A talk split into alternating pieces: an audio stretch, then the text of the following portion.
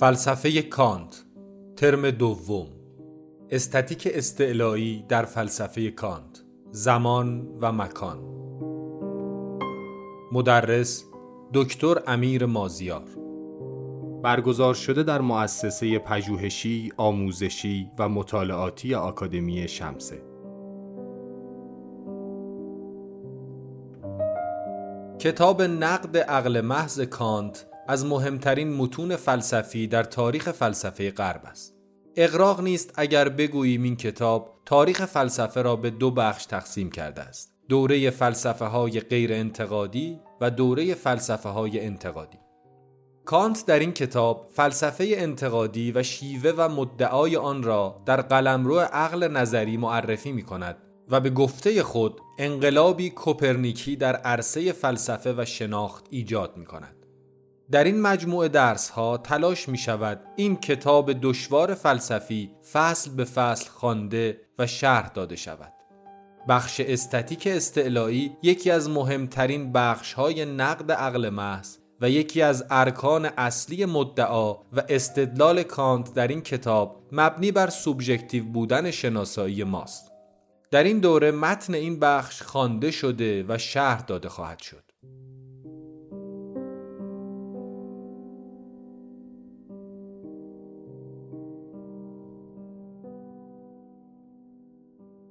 ما قرار بود که بخش استتیک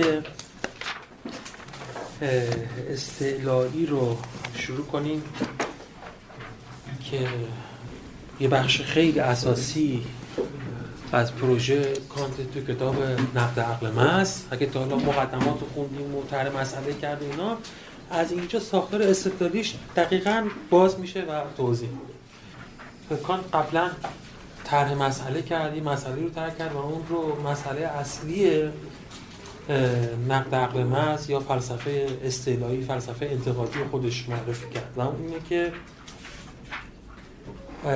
علم به قضایای ترکیبی پیشینی چگونه ممکن است؟ که گفتیم خود این طرح مسئله خیلی جدید بود. یه جور طرح مسئله جدید دعوایی بود که بین عقلگراها و تجربه گراها وجود داشت. یعنی که ما گزارهایی داریم که تحلیلی هم. یعنی که مفهوم محمول در موضوع مندرجه. به نوع پیشینی بهشون علم داریم. یه سری قضایی داریم که ترکیبی هم. یعنی مفهوم محمول در موضوع نیست. این تجربه می‌کنیم ولی یه سری چیزایی هم داریم که اونم, اونم ترکیبی هستن. یعنی مفهوم محمول. در موضوع نیست.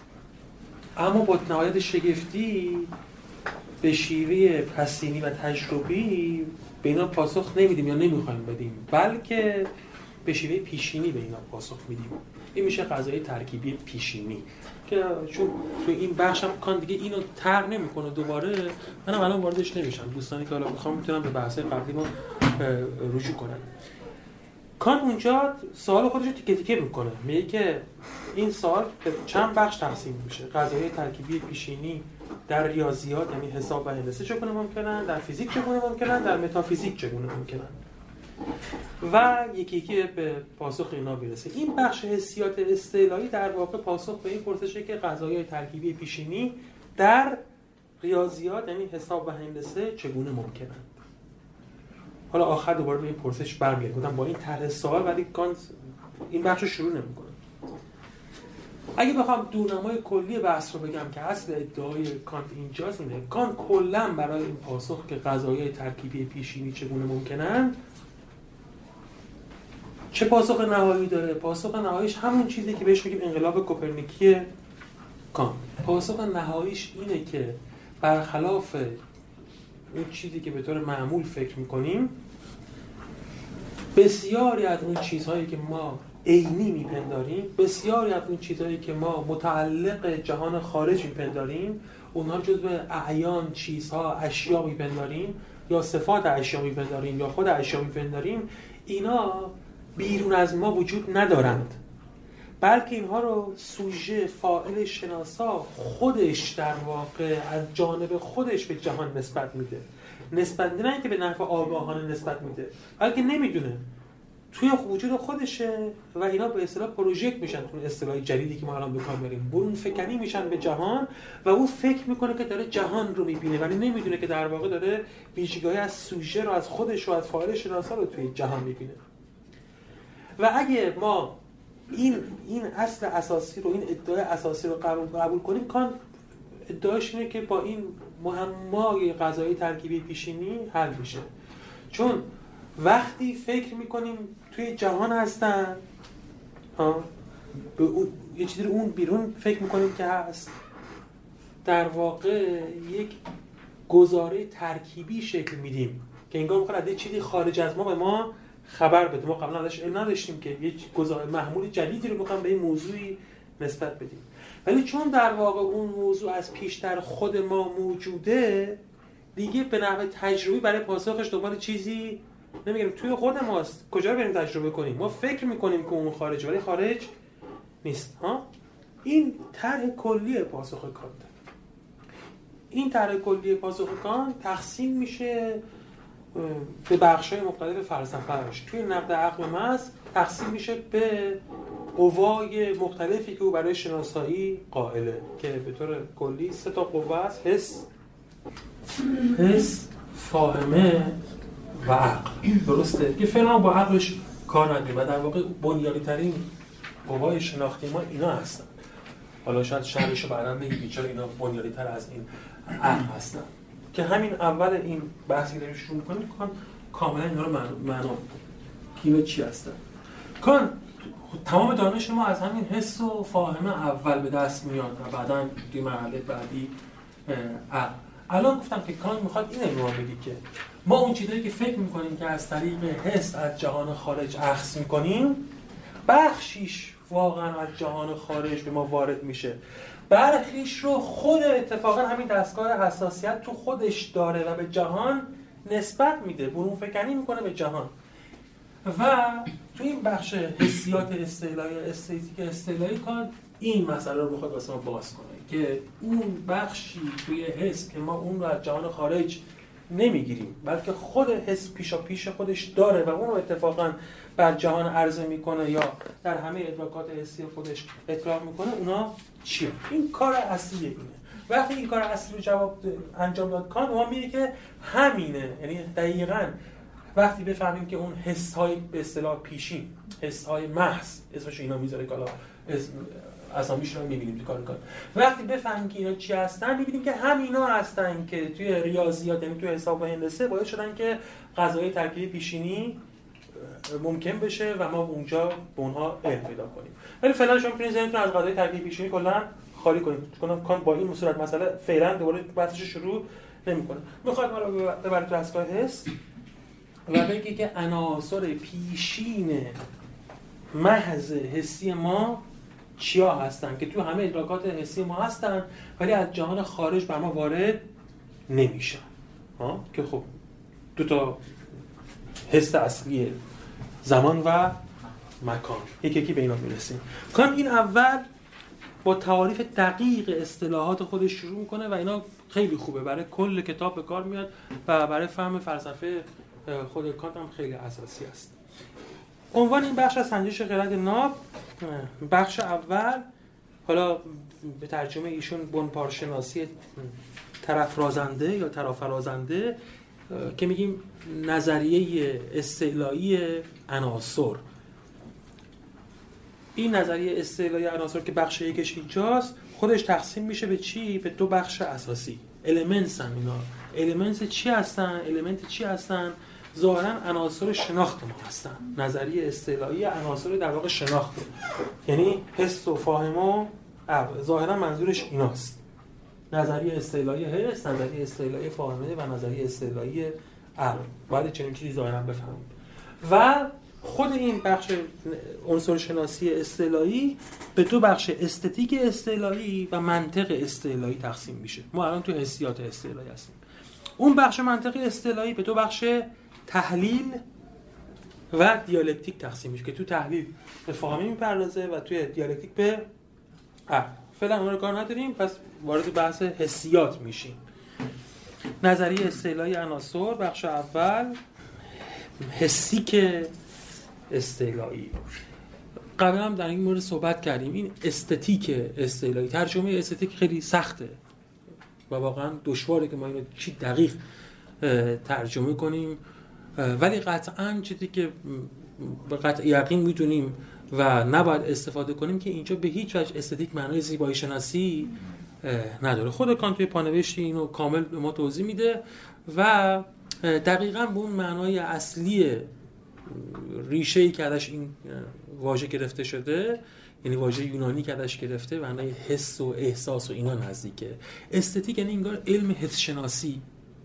دانش دانش حس چنین چیزی که به نظرم واژه حسیات به طور کلی خوب می‌تونه اینجا بیان کنه که کان چی می‌خواد بگه. ولی در مورد این توضیح میده. توی حکم در واقع تیست اون هم از همین واژه استفاده کی؟ تو حکم تیست بله بله بله بله. اونجا همینه.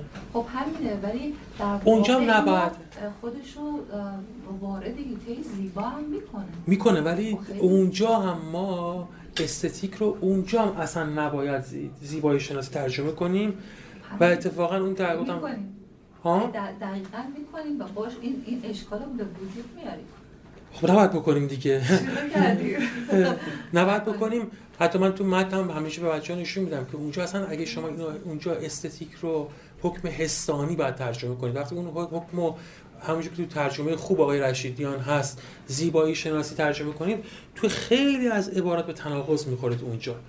درصد امر زیبا میاد مطرح میشه. هنر زیبا در هنر زیبا در طبیعت. شما مثلا ترجمه نه امر خود امر زیبا اشکال نداره. ولی کان اونجا می‌خواد بگه که حکم ما درباره زیبا حکمی استتیکی است یعنی حکمی حسانی است دقیقاً. قبول دارم. ولی باید در واقع هیته همین استتیک که میفرمایید میشه کاملا بومبارتنی نباشه دیگه. میشه بله. استتیک به معنی حسانی باشه بله. و الان هم داره راجع به صحبت ولی اونجا واقعا این مقالطه های می‌کنه که خودش پاش توش گیره. یعنی اصلا متناقضه. ولی ما هم حالا از نظر من کانت خود کانت اونجا متناقض صحبت نمی‌کنه. ما چون در تردد هی این زیبایی شناسی و سیک و اینا هستیم ما دچار تناقض اومد میشیم. اگه اونجا شما همیشه جلوی حکم استتیکی که تو ترجمه میگم زیبایی شناسی بدهید حکم حسانی به نظر من خیلی به نادر به جایی برمیخورید که دچار مشکل بشید تو من ترجمه ها از می‌خوام بله. این به کار میده دقیقا بله. توی صحبت توی بله. اگه امر زیباست به آلمانی چی میشه؟ شونه بله. مثلا یا وقتی میگی شما استتیک میشی از چی داری خودش هم استتیک میشه. آره. اینو باید جداش کرد دقیقا اون چیزی که ما میگیم حکم زیبایی شناسی اون چیزی که ما امروز میگیم توی متن نقد سوم عنوانش از حکم ذوقی. جایی که کان اصطلاح حکم ذوقی رو به کار می‌بره اون معادل حکم زیبایی شناسی معنای ماست نه حکم استتیکی که اونجا به کار نباید بگیم زیبایی شناسی. خیلی این کتاب نزدیک هم همپوشانی دارن. و اگه ما این مقاله در واقع خیلی که مبحث خیلی عجیب غریبی میشه. سلامت باشه خب. من خیلی دقیق اینجا میگم می‌خواد تعریف کنه و باید حواسمون به جمله و عبارات باشه.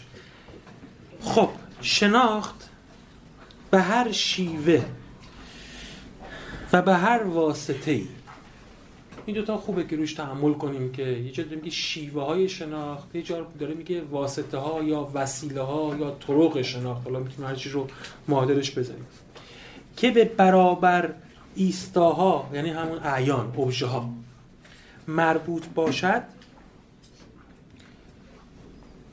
در هر حال چیزی که شناخت از راه آن مستقیما به برابر ایستاها یعنی همون ابژه ها مربوط می شود و چیزی که اندیشیدن سراسر متوجه آن است به قول ایشون سهش ها یا همون ترجمه معمولتر شهود نامیده می شود این اصطلاحی که کان به کار برده شهود قبلا این شکلی به کار نمی رفت حداقل در اصطلاح شناسی فلسفی اصلی. کانت این آورده معادل تقریبا همون داده حسی تجربه ایناست. ولی خب چون کانت منظور دیگه ای داشته و همچنین خواهیم دید احتمالاً واژه گذاری خاص خودشو کرده. ولی برای اینکه بفهمیم که شهود چیه کلا اون معانی عرفانی و این چیزا اصلا از این باید بریزین دور. چیزی شبیه تجربه از شهود حس شهود. خب میگه که شناخت اولا که قبلا دیدیم که تو کان شناخت در نهایت منشأش چیه تجربه است. یعنی اینکه هر شما علم و دانشی فلان داشته باشید آخر سر باید به این برگرده که من یه چیزی لمس می‌کنم یه چیزی رو می‌بینم یه چیزی رو میشنوم. در نهایت به همین شهود ها به این شهود برمیگرده. چی؟ چی؟ آره فطرت که یعنی چیزی که تو خودتون داریم. شهود. یعنی میگم دقیقه تجربه. الان من دارم اینو شهود می‌کنم. یعنی تجربه می‌کنم. دارم لمسش می‌کنم یعنی شهود می‌کنم. میبوام یعنی شهود. یعنی دقیقا همین همین مفهومی که تجربه بر ما داره. شما اینجا شروع کنید بعدا بیان اختلافاتش رو ببینید ولی معنی سادهش ادراک حسیه امر حسانیه البته میگم قید می‌خوره یعنی دقیق میشه ولی معادل چنین چیزیه. پس میگه که شناخت میگه به شیوه های مختلف انجام می‌گیره و به شیوه های مختلف بالاخره برمیگرده به اون امر حسی بیرو... نهایی. به اون واقعیت بیرونی. بعضی از این راه ها بی واسطه هستن. بی واسطه با واقعیت مرتبطن. مثل الان من دست می‌ذارم روی این بی واسطه با واقعیت مرتبطم. بعضی وقتا نه با واسطه این نظریه دارن در توی فیزیک نظریه دارن توی شیمی. اونجا اون نظریه ها با واسطه به امر حسی برمیگردن. میگه که شهود که دارم ازش صحبت می‌کنم اون مستقیم ترین رابطه ما با اشیاست یعنی اون جایی که دقیقا بدون هیچ استنتاجی بدون هیچ واسطه مفهومی ما داریم با خود شیء بیرونی مواجه میشیم. ها؟ ادراک حسی داره اتفاق میفته. بدون هیچ واسطه ای خود ادراک داره اتفاق میفته.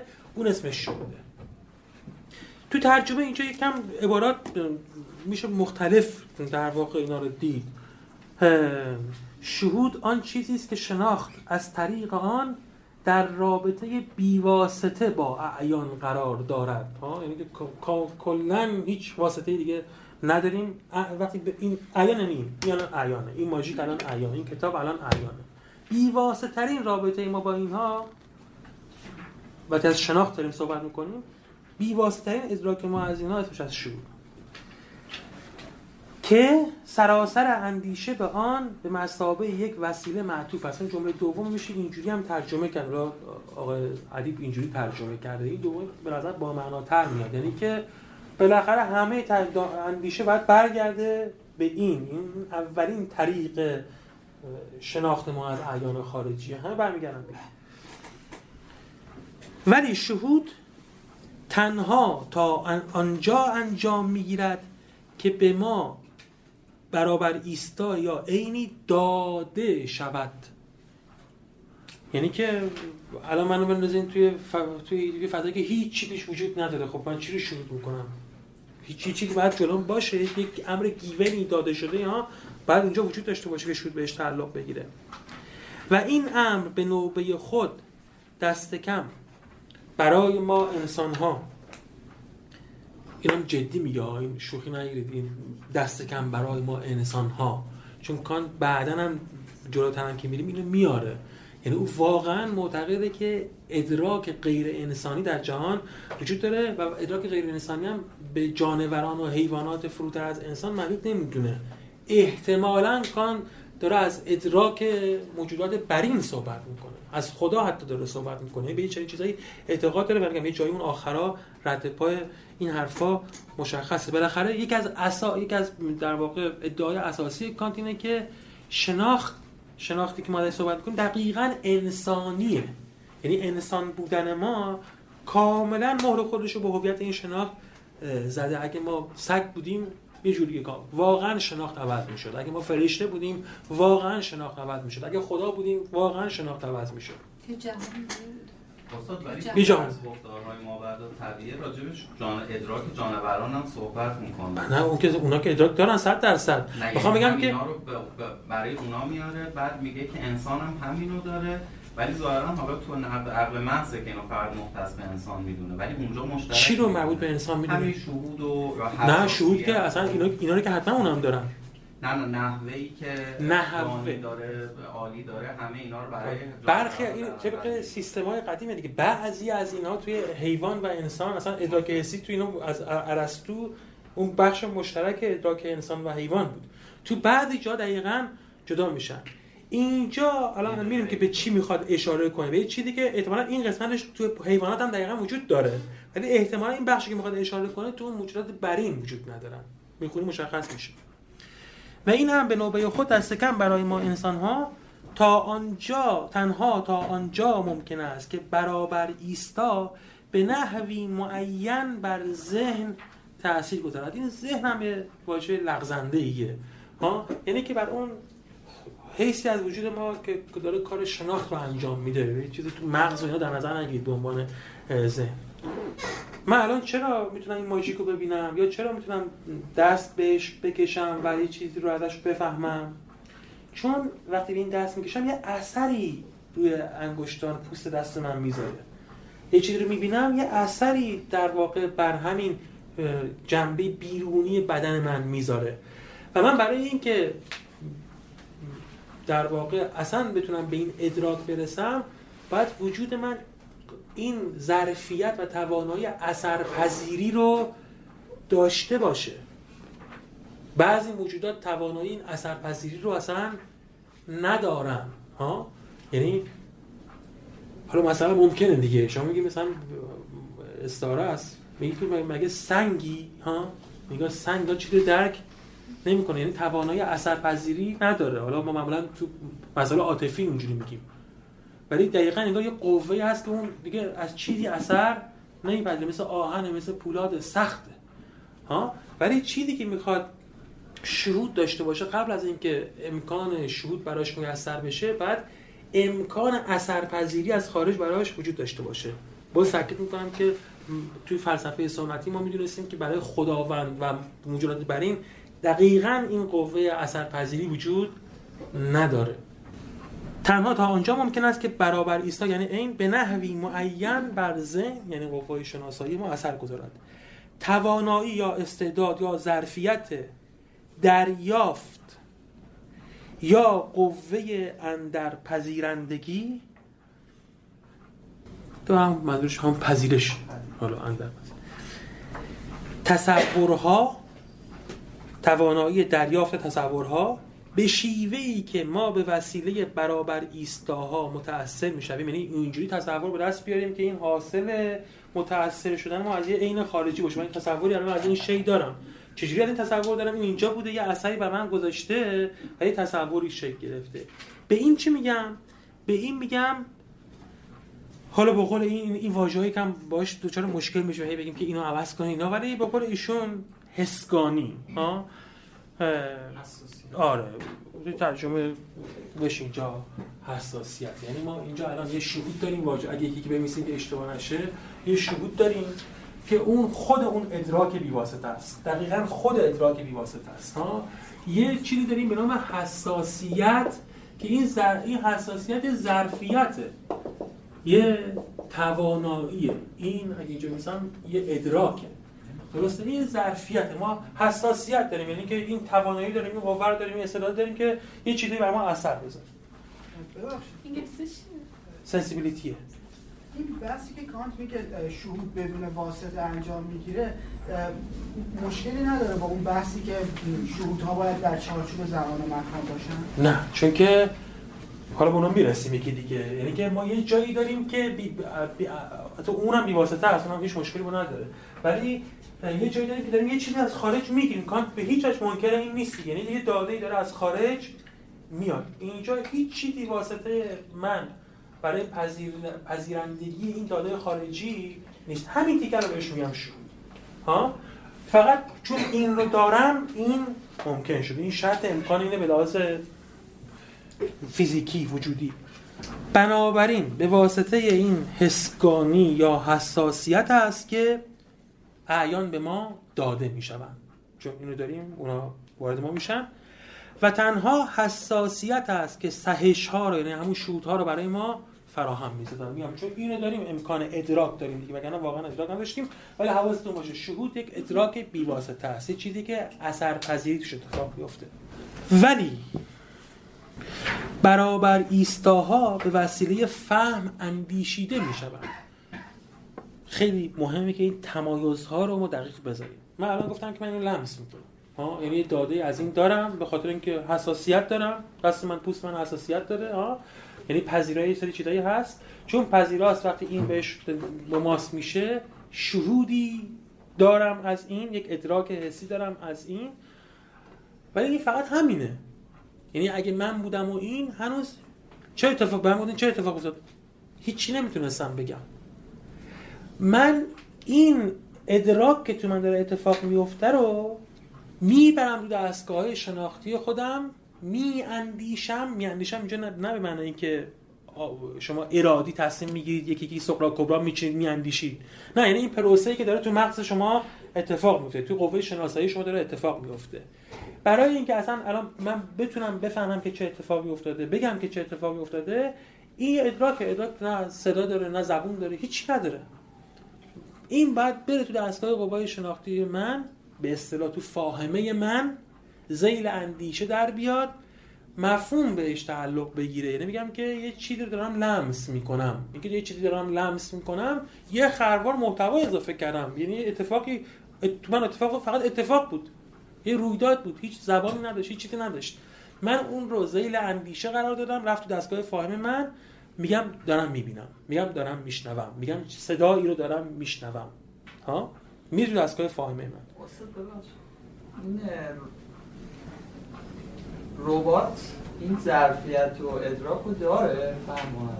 دقیقا. دقیقا. یعنی که اون چشم الکترونیکی یا ربات هم حساسیت داره و ظاهرا یه داره ادراک هم اونجا اتفاق میفته به واسطه این چون هر کی داره اینو داره دیگه درسته؟ ولی خودش فهم یعنی فهم که اینجا میگه یعنی فاهمه. از اینجا نمیره اینجا. نمیره که از ما براش واسه تجهیزاتی درست می‌کنیم که بره تو اینا برای ما اطلاعات درستی بده. ولی ظاهرا آره خودش نمی‌فهمه. یعنی هر چی تو چی دیدی؟ هیچی نمی‌تونه ما بگه. انگار که مثل آینه. یه ظرفیت داره برای منعکس شدن. یه سنسیبیلیتی خاصی بالاخره داره. یه چیزی توش منعکس میشه. حالا اینکه داره ادراک می‌کنه یا مثلا اگه با تسامح بگیم که داره یه چیزی هم ادراک می‌کنه ولی خودش چه می‌دونه چه اتفاقی توش افتاده؟ فقط یه چیزی توش منعکس شده. بعد به فهم در بیاد که اطلاق مفاهیم بشه و واقعا بدونه که داره چیکار می‌کنه. ولی برابر ایستاها به وسیله فهم اندیشیده می‌شوند و از فهم مفهوم ها زاده می‌شوند. یعنی که تا اینجا فقط شهود داریم. همین. اینجا که فاهمه هست دستگاه فاهمه اصلا کارش اینه. فاهمه اطلاق مفهوم کنه هر جا در مفهوم. مفهوم یعنی کلمه هست هر چی که زبانی که به کار ببرید حالا به زبان میاری توی ذهنتونه. هر چی ها؟ هر وقت یه چیز رو یک نامی دادید یه عنوانی دادید یه کلمه‌ای براش به کار بردید یعنی اطلاق مفهوم کردید و حتما رفته اینجا. قدما به ما می‌گفتن که حس تنها نه کاسب نه مکتسبه. اونا می‌گفتن که در واقع اگر ما بودیم و فقط حس به هیچ چیزی در عالم شناخت نداشتیم. چون حس حس اصلا هیچ صدایی نداره زبان هیچ نداره. ها؟ حتما باید برید تو دستگاه عقلی ما و اونجا ما بفهمیم که چی اتفاق افتاده. به یه معنا تمام پروژه کانت باز کردن همین حرف ساده بود که قدما می‌گفتن. کانت می‌خواد بگه خب اگه این که دارید شما میگید این معنی چیه؟ که این بعد حس خودش هیچ حرفی نمی‌تونه بزنه هیچ چیزی داره نمیگه زبون نداره بعد بره زیر عقل عقل اون رو معنا کنه بهش مفهوم بده. این یعنی چیه؟ اینو که باز می‌کنه ما می‌بینیم که تمام انقلاب کانتی اتفاق افتاد. درسته؟ ولی فعلا سالش اینه. حس چیزایی رو ادراک حسی می‌کنه. یه پروسه هایی در ما اتفاق میفته این پروسه ها میرن توی فهم فهم اطلاق مفاهیم می‌کنه. تو فهمه فهمه اطلاق مفاهیم. این سوال دیگه داشتم این که اینجا کانت در مورد اوبژه صحبت می‌کنه آره. اوبژه‌ای که به ما داده شده. آره. بعد حالا ما بعدا توی مثلا فاهم و اینا بحثش متوجه میشیم که انگار که اوبژه بر ساخته فاهم است. آره آف این بهش اتفاقا مفصلا اشاره کردم. میگن که کانت توی استعمال اوبژه از همون واژه‌ای که اصلا توش وحدت رویه نداره. اینجا که داره میگه اوبژه ظاهرا به یه امر فی ای داره اشاره می‌کنه. یه امری که از بیرون و هیچ تعیینی نداره که هرچی یکم بدتر به این واژه اشاره می‌کنه که تعیین ندارد. ها؟ این با اون ابژه‌ای که بعدا میگه که بعد از پروسه شناخت ما به ابژه می‌رسیم قطعا فرق داره. خب، این الان امر فی نفسه است یا نمود هم فی نفسه باید در نظر آره چون هنوز بیرونه. هنوز هیچ تعیین ذهنی پیدا نکرده. فقط یه چیزی هست یه ادراک اتفاق افتاد. ما نمی‌دونیم که این چیه. هنوز بعد به اول شهود میشه بعد فهم اطلاق میشه. کانت بعدا ما میگه وقتی اینا طی شد ابژه ابژه میشه. دقیقا شما میگی درسته. نمی اونجا تا شی شی میشه. اونجا من می‌فهمم که یک شی رو دیدم. قبلش اصلا نمی‌دونم که چی دیدم. حتی نمی‌تونم بگم یک شیئی بر من اثر گذاشت. ولی اگه ما از این اصطلاح کانتی فاصله بگیریم از بیرون نگاه کنیم که یه چیزی اون بیرون بود برای این آدم اثر گذاشت. ابژه اون بیرون بود و این آدم اثر گذاشت. اون مرحله اول که بی واسطه رو میگم شهود. بعد که میره مفهوم پردازی میشه بهش میگم دستگاه فاهمه. بعد ببینم که ادراک مفاهیم میشه اینجوری. فاهمه تو این معنی کانت به کار بره کلا یک چیز پیشینیه. نه. پیشینی یعنی چی؟ پیشینی به اون معنایی که یعنی از قبل وجود داره. نه اصلا شما اینجوری فهم حتما که از قبل وجود داره ولی کلا پیشینی نیست. منظورم اینه که تفاوت می‌کنه بین آدم ها یا نه. آه کان نظرش این دستگاه یونیورساله.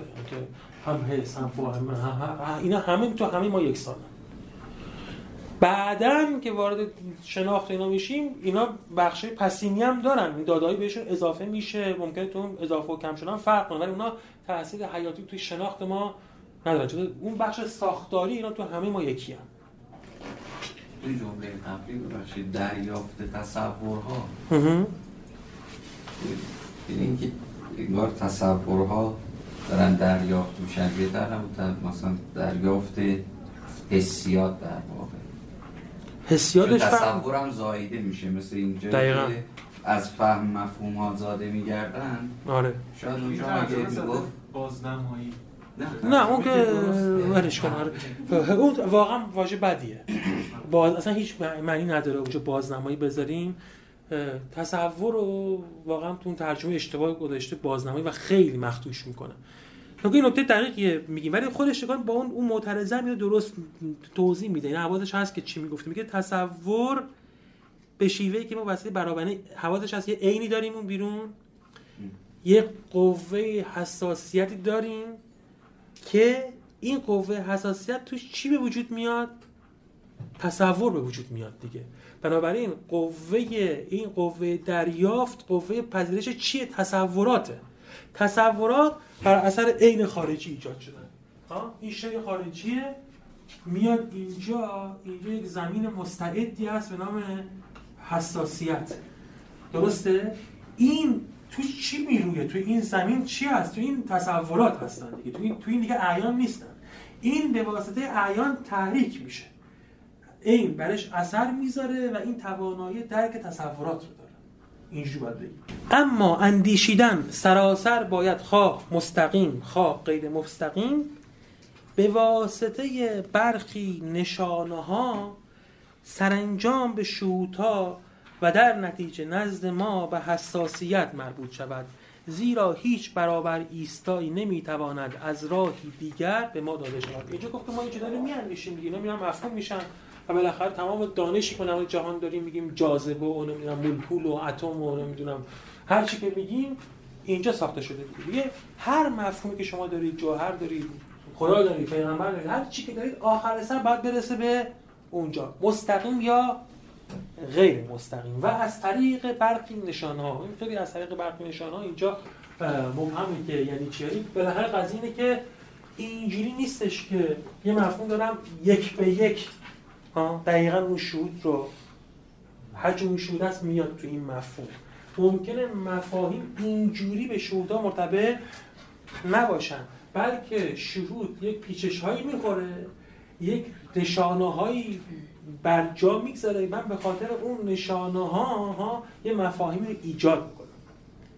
باز بخش مهمی از پروژه کانت اینه که با بگه که اینجوری نیست که هر مفهوم یک به یک با یک شهود تناسب داشته باشه.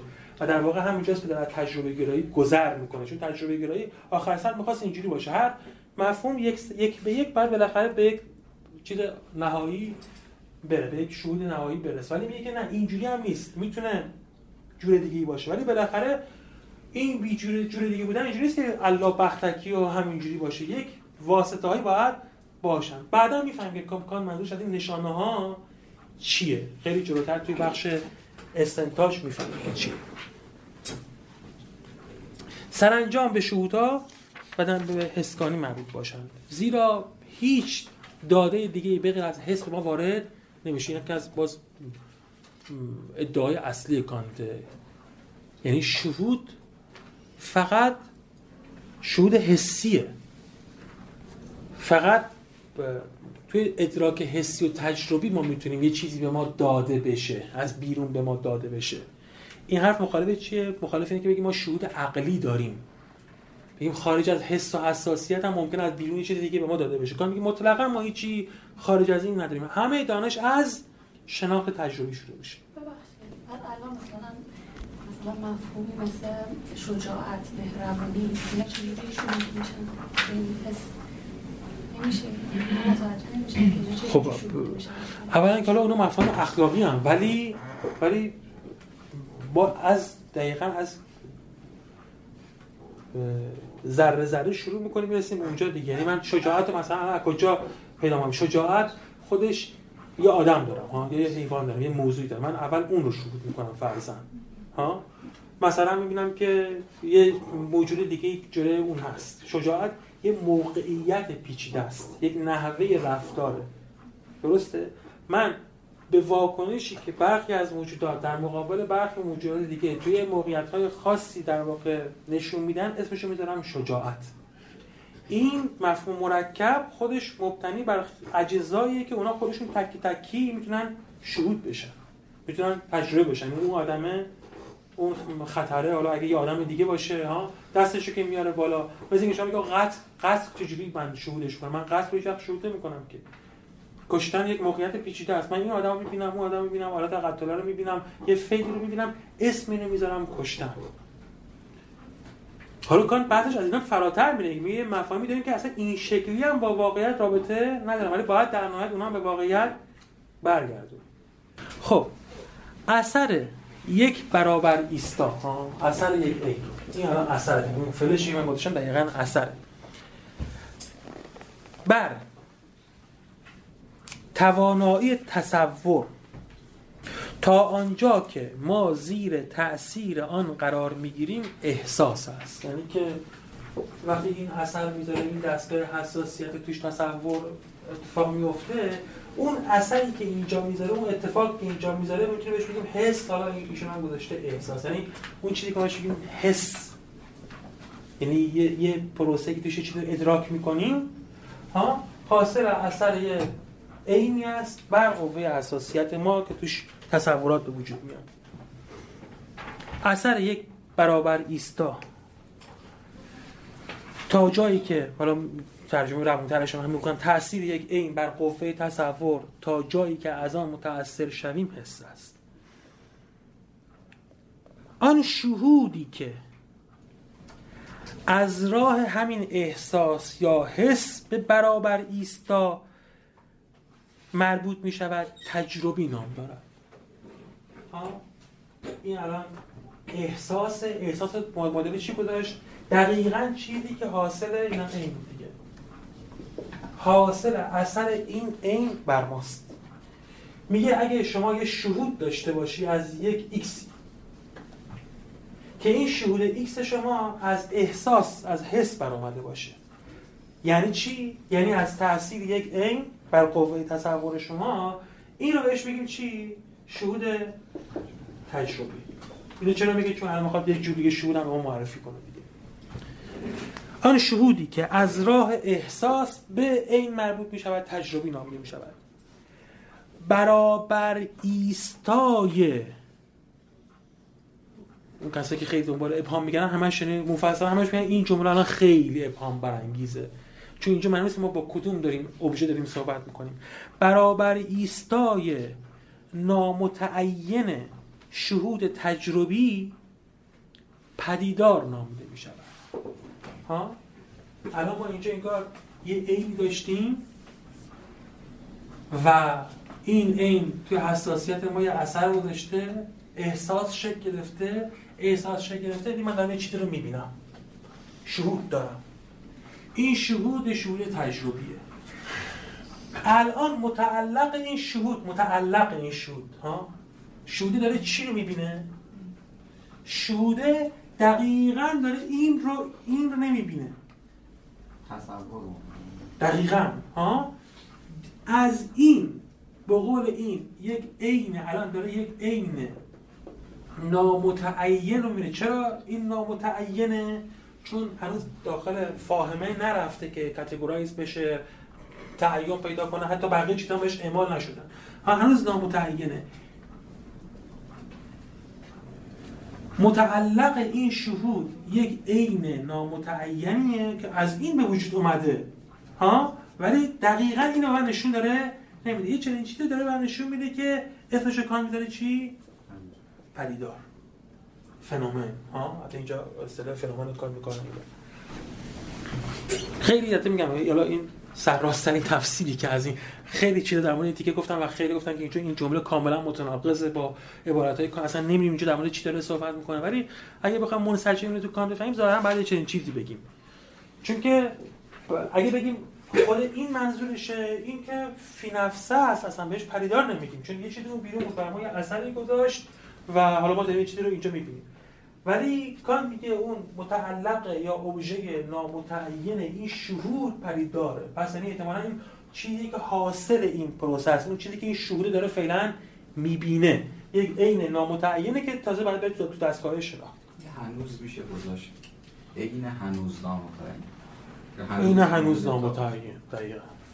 من آنچه را که در ها حالا که این پس یه بار دیگه خیلی شروع شد ولی اینجا روشنترش کنیم این شهود محتوای این شهود چیه؟ محتوای این شهود الان اینه دیگه. ها؟ یعنی یک عین نامتعینه که بهش میگن پریدار یه عین اون بیرون بوده. چون من قوه حساسیت دارم یعنی پذیرش دارم و من اثری گذاشته مطابق این احساس در من شکل گرفته. تو این احساس دارم یه چیزی رو می‌بینم من یه چیزی دارم میشنوم.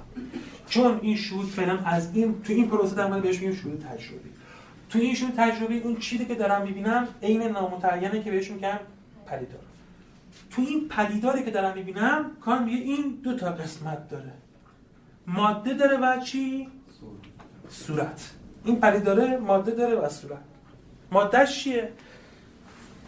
من آنچه را که در پدیدار در این در این با احساس متناظر باشم. دقیقا همون چیزی که تو حساسیت من اثر گذاشته این اومده چیزایی تو من اثر گذاشتم و اینو داشتم شوت می‌کردم. میگه توی این یه بخشش اونه دیگه. ما تا ما باید فکر کنیم که همه این بعد اون باشه ولی کان می‌خواد این همش اون نیست. پریدار ظاهرا همه اون چیزایی که ما احساس کردیم بر اثر اون عین خارجی ولی کان میگه نه این دو قسمته. یه چیزایی تو این هست که دقیقا محتوای همون احساسه. اینو بهش میگم ماده. حالا این توی ترجمه گذاشته ماده نخستین. یعنی همون ماده واقعا کفایت می‌کنه.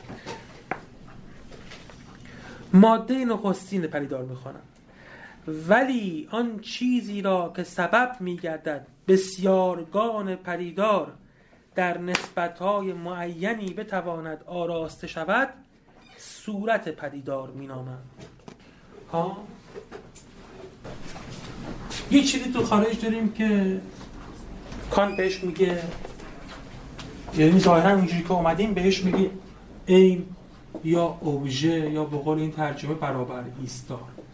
برابر ایستا. درسته؟ اون فعلا اصلا اون خارج توی جهان شناسایی ما نیست. همونجوری که گفتن کان بعدا توی فلسفه خودش میگه ما به اون عین نباید بگیم. چون عین چیزی یعنی شی یعنی یه شی مثلا این اینجا هم شی. می‌تونیم جای اینا شی هم بزن ها؟ چون از دیدگاه کانت بعدا که تو فلسفهش میریم شی چیزی که حاصل پروسه شناخته نه اون چیزی که پروسه شناخت ایجاد می‌کنه. ولی خب این اول فلسفهش احتمالاً نمی‌تونسته با این واژه اصلا شروع کنه. بعد میگه یه چیزی اون بیرون بر ما اثر می‌ذاره. اون داره بر ما بر بدن من اصلا بر بدن من که اولین مرحله قوای شناسایی من بر من وارد میشه. بدن من این ویژگی رو داره که حساسیت داره. درسته؟ چون حساسیت داره چیزی از اون اینجا وارد میشه که کانتشو گذاشته؟ تصور. ها؟ من به حالا که این داره بر من این اثر رو می‌ذاره دقیقا چی دارم؟ چجوری اینو ها؟ دقیقا حس. یا اونجوری که تو ترجمه شما نوشته اینجا. احساس دارم. ها؟ یعنی که یه قوه حساسیت دارم این دیوار رو دارم می‌بینم حس دارم می‌کنم. کانت ولی میگه که من حس رو اینجا به کار برم انگار می‌خواد بعدا یک واژه دیگه هم برای ما مطرح کنه. میگه حس دارم به یه اعتبار باید معادل همون همونش که من گفتم اول معادل همین که من دارم شهود می‌کنم یه چیزی رو باشه دیگه. ولی کانت دقیقا معادل قرار نمیده. چون شهود رو به دو دسته تقسیم می‌کنه. شهود تجربی و شهود غیر تجربی که برای صحبت می‌کنیم که این چیه. اون مدل این هست ولی این مدل اون نیست. شروع تجربه کی دارم؟ وقتی حسی که من دارم بر اثر یه اوژه بیرونی که بر من وارد شده یه اثری داشته باشه. حاصل این شهود تجربی چیه؟ حاصل این شهود تجربی یعنی من دارم توش چیز شهود می‌کنم. شهود میمیسم که شهود الف مثلا. شهود الفه یعنی چی؟ اینجا گفت الف یعنی شهود عین نامتعین. بودم به خاطر نامتعینه که ما هنوز نمی‌دونیم که چی داریم می‌بینیم. یه چیزی داریم می‌بینیم. یه تجربه اتفاق افتاد. این شهود الف یا این عین نامتعین مساوی پدیدار درسته؟ پدیدار یعنی فعلا به واسطه این پروسه و این اصطلاح گذاری شما رسیدیم به این چیزی نام پدیدار. یعنی اون همون چیزی که داریم باز می‌بینیم دقیقا. اون چیزی که داریم می‌بینیم یا اون چیزی که داریم ادامه تجربهش می‌کنیم از دیدگاه کان یه ماده داره یه صورت داره. ماده ماده پیدا چیه؟ ماده ماده همه اون چیزی که ما که هنوز کان نخوندیم فکر می‌کنیم که به واسطه در واقع تجربه توی ما به وجود میاد. یعنی ما یه چیزی داریم می‌بینیم ادعا که اسم می‌کنیم دریافتایی دارم. هر دریافتی که دارم ها که برآمده از اون چیزی که توی جهان خارجی از دیدگاه کانت معادل ماده است. ولی کان میگه که ماده پریداری که دارم می‌بینم. ولی کان میگه بحث به اینجا خاطر پیدا نمی‌کنه. این چیزی که پریداره فقط چیزهایی توش نیستن که از اون بیرون برش وارد شدن.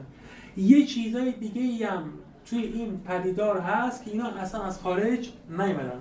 داره الان ادعا می‌کنه که خودم توضیح بده که چی هستن. اون رو فعلا اسمشو بذاره صورت. صورت پدیدار اینجا اولین کاری که مثلا این صورت پدیدار داره چیکار می‌کنه؟ اولین کاری که صورت پدیدار داره می‌کنه تو این جمله ما گفت. چیکار می‌کنه این صورت پدیدار؟ بسیارگان پدیدار در نسبت‌های معینی چیزی را ولی آن چیزی را که سبب می‌کرد بسیارگان پدیدار یعنی کسرات پدیدار در نسبت‌های معینی بتوانند آراسته شود صورت پدیدار می‌آورد. پس این یه دستگاهیه که توش به ما اجازه میده این داده ها رو مرتب و منظم کنیم. فعلا انگار یه چنین چیزیه. یعنی چی که اینجا مرتب و منظم کنیم؟ من الان می‌خوام این دیوار رو ببینم. جلوی این دیوار ایستادم. یه نوری مثلا منعکس میشه به دیوار دیوار نور منعکس می‌کنه به من. اینا میان وارد من چون دستگاه حساسیت حس پذیرم وارد من میشم من احساساتی دارم. چی در واقع می‌بینم اینجا؟ چی در واقع می‌بینم اینجا؟ من در هر کسی از ثانیه ریدش کنیم هی داده دارم دیگه. از این تیکش از این تیکش از این تیکش از هر یک نقطه ای که اینجا در نظر بگیری داره توی فواصل زمانی بسیار کوتاه هی داده به من میاد. خود این جام که دارم می‌بینم یه منطقه زیادیه هزاران هزار نقطه توش از همشون داره دادهایی به من میاد. ولی من که جهان اینجوری نمی‌بینم که مثلا چشم باز کنم یک دو سه چهار پنج شش هفت ده تا از هزار انگار که تیر فرستادن از جهان به سمت چشم. من که اینجوری نمی‌بینم. من یه قاب می‌بینم که هر چیز سر جای خودشه. ها؟ این قابی که هر چی سر جای خودشه که نمیشه خودش از خارج اومده باشه. این از خارج اومد. این از خارج اومد. این از خارج اومد. درسته؟ خب یکی کی اومدن؟ الان توی جای من اگه همینجوری پخش و پلا باشم یک انبوهی از چیزها دارم.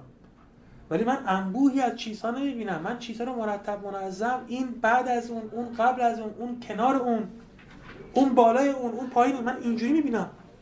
درسته؟ خود این که اینجوری نظم پیدا کرده باشم فعلا کان داره ادعا می‌کنه برن اثبات می‌کنه که اینجوریه. میگه این دستگاهی که یا این در واقع جدولی که این ظرفیتی که داده های حسی توش منظم و مرتب شدن. این مال جهان خارج نیست. این چیزی که خود دستگاه حساسیت ما میده. و من اسمشو می‌تونم صورت صورت حساسیت. حالا اینا که این چی هستن و چرا اینو باید خودمون بدیم؟ الان امکان همه استدلال پس در هر پدیداری دو چیز داریم. در هر محتوای بازنمودی که ما داریم ها دو قسمت داریم. ماده و صورت می‌تونیم ماده رو بگیم که اینا همش نسبی که دارم میگم ولی می‌تونیم اینجوری نظر بگیرید. مثلا الان من که دارم شما می‌بینم ده ها رنگ می‌بینم. درسته؟ این ده ها رنگ که دارم می‌بینم ماده پدید داره. ولی این ده ها رنگ که دارم می‌بینم همه با یه نظمی توی این تصویر بینای من قرار گرفتن. ها؟ این نظم صورت پدید داره. بعد کان روشنتر می‌کنه که این نظم چیه. ولی اجمالا نظم چیه؟ آن چیزی را که سبب میگردد بسیارگان پریدار این دادهای متکثر حسی که دارم در نسبتهای معینی بتواند آراسته شود. این تنظیم گیرد تنظیم شود صورت پریدار مینامم این که الان شما گفتیم مثلا هر کدوم از ما یه سری داده بله. داریم به شما ولی شما یه نظمی می‌گیرید توی ذهنتون. این مثلا در قالب اینه که مثلا به ما میگین مفهوم شاگرد و به ما نه نه نه نه اصلا هنوز مف... اصلا الان فقط در تصویر داریم صحبت می‌کنیم. اصلا حواستون باشه تو این تیکه استتیک ما هنوز هیچ مفهومی رو اطلاق نمی‌کنیم. هیچ مفهومی. یعنی من فقط الان دارم می‌بینم. تو این دیدن من شما اونجایی دوستتون بغلتون ایستاده یه کسی دیگه اینجاست. یه کسی پشتتونه یه کسی جلوتونه. درسته؟ فعلا فقط بحث این دیدنه. که این دیدنه یه سری داده همچنین هر دنبیل نیست اینا همشون منظم شده هستن. درسته؟ اگه منظم نبود من نمی‌دونستم که شما اجزای وجودی که الان کجای این که اتاق پخشه ولی من اینجوری نمی‌بینم. من همه این ذرات رو منظم می‌بینم. من حالا این یه باید کم کم باش جلو برم. ولی از همین اول می‌تونم بگم که شما در نظر داشته باشید دیگه. شما یعنی این اگه فرض کنید که یک قطع عکسه قبلا این مثال براتون زدم ها؟ این یک قطعه عکس. تو این قطعه نت اگه اون ذره رو بذارید اینجا توش چی فقط؟ پر نقطه هاست. فقط نقطه است درسته؟ فقط نقطه نقطه است فرض کنید که این نقطه ها اینا کیفیتی که هر نقطه ای داره ماده پری داره. یکیش قرمز یکیش زرد یکی نارنجی اینجوری دیگه. هر کدوم یک رنگ یکی سفید یکی سیاهه. ولی این نقطه ها دقیقا کنار هم دیگه آرایش پیدا کردن. توی یک نظم مشخصی ممکنه که اون گریدر ریستر باشه درشتر باشه درسته؟ با یه نظمی توی این صفحه چیده شدن. نظم اینها توی این صفحه خودش از خارج نیومده. چجوری میفهم که این خارج نیومده؟ اگه این یه صفحه کاغذ باشه یک صفحه در واقع مستطیل مسطحی ما می‌دونیم که فرض کنیم یه چیزی همون خارج بود اینجا منعکس شد روی چاپ شد. ولی این صفحه می‌تونست مدور باشه مقعر باشه محدب باشه درسته؟ می‌تونست این شکلی باشه. وقتی این شکلی بود که الان من نمی‌تونم اینجا بکشم این همین تاثیر اگه می‌خواست روش منعکس بشه نظم نقطه ها وضعشون فرق می‌کرد دیگه. یکی عقبتر می‌رفت یکی جلوتر میومد این عقبتر رفتن و جلوتر رفتن به خاطر داده خارجی نیست به خاطر کیفیت صفحه‌ای که داره روش منعکس میشه. نه نه تنها حالا اینا هر نوع نظمی که این نقطه ها بخوان پیدا کنن نقطه در خارج میاد. هر نوع نظمی که این بخوان نقطه ها بخوان پیدا کنن باید به خاطر اون ویژگی باشه اون چیزی باشه که اونجا داره اون نظم رو اون اون اون داده ها رو میپذیره. خودش جزئی از جهان و دادای خارجی نیستن. فعلا تا اینجا داشته باشیم تا یکی بریم جلو. یکیه. قبلا به شما گفتم. اصلا تا آخر این کتاب که می‌خونید شما هیچ جا به نسبیت گرایی نمی‌تونید مطمئن باشید اینا کار داره پروسه رو داره توضیح میده که تو همه آدم ها به یک شکل اتفاق میفته همین که ما داریم میگیم مثلا داده خارجی آره آره. دیوار واسه یه داده آره. همین لفظ خارجی خودش دلالت داره بر مکان دیگه. پس چطوری ما میگیم که مکان داره بین بار میشه انگار از طرف ما؟ خود این داده خارجیه یعنی در مکان خودش. همین الان اون جمله رو کانت توضیح میده. می‌رسیم بهش. همین جمله رو میگه. اما چیزی که فقط فلان صورت اما چیزی که فقط در آن احساس ها می توانند خود را منظم کنند و به صورتی معین قرار گیرند خود نمی تواند باز احساس باشد. یعنی گفتم که یعنی این چیزی که داداتش جمع میشن خودش جز از اون احساسات یعنی خودش از خارج نیومده این باید توی ما باشه بعد مثل نگاتیو. شما باید نگاتیو رو نگاتیو رو باید شما قرار بدی اونجا. اون یه وسیله است که دادا رو داخل دوربین می‌کنه. ولی شما یه نگاتیو باید داشته باشی. و هر کیفیت و شکل و محتوایی که این نگاتیو شما داشته باشه به اون شکل داده ها توش منظم میشن. شما حالا قبلا الان که دیگه نگاتیو وجود نداره ولی قبلا که نگاتیو داشت گفتن که این 200 اون 100 حساسیتش 400 800 1000 2000 یادتونه که اون حساسیت داشت نگاتیو. حساسیت داشت نگاتیو یعنی چیکار می‌کرد؟ یعنی که بعضی داده ها رو می‌تونه ثبت کنه بعضی ها رو داده ها بودن. نگاتیو توانایی ثبت همه رو داشت یا نداشت این نگاتیوه که اینجا تعیین می‌کنه که داده ها چگونه ثبت و تنظیم بشن. بالاخره یه interaction یه که شما نمی‌تونید اصلا اون چیزی که در واقع وجود داره بیرون نادخیل ببینید توی در واقع تصوری که ببینید پس شما نمی‌تونید فقط بگین که این صورت کاملا جداست. صورت این حالت انتزاعی ها ولی کانتم دقیقا توی این داره به این تعامله اشاره می‌کنه. این interaction یعنی کجا؟ یه چیزی از اینجا یه چیزی از اونجا دیگه. حالا اینکه فعلا همینجوری مبهم می‌پذیریم. یه چیزی از اینجا یه چیزی از اونجا کار میگه که بخواد بگه که این چیزی که از ماست چه کار اساسی رو انجام میده؟ فعلا با این کلید واژه نظم دادن به ما توضیح داد. بعدا اینو بیشتر یه چیزی می‌خواد ازش بگیره برای حسای دیگه لابد می‌خواد. کان دقیقا این نظم دادن می‌خواد به زمان و مکان. اینا میشن چی؟ میشن زمان و مکان. بگی. اینجا گنجی شدم گنجشک؟ بله گنجشکی شدم مثلا. اینجا که دارم اینو بینم با نقد قوه حکم. یه بخش تو نقد قوه حکم هست که سنسیشن و فیلینگ موقعی که ما داریم. به چمن. آره آره آره آره آره آره میگه سبزی چمن آره آره دقیقاً. این با اون به فیلینگ اصلا اینجا ما کار عقب یعنی بله بله. دقیقاً. فعلا همونجاییم آره. اصلا اونجا وارد فیلینگ نمیشه دقیقاً.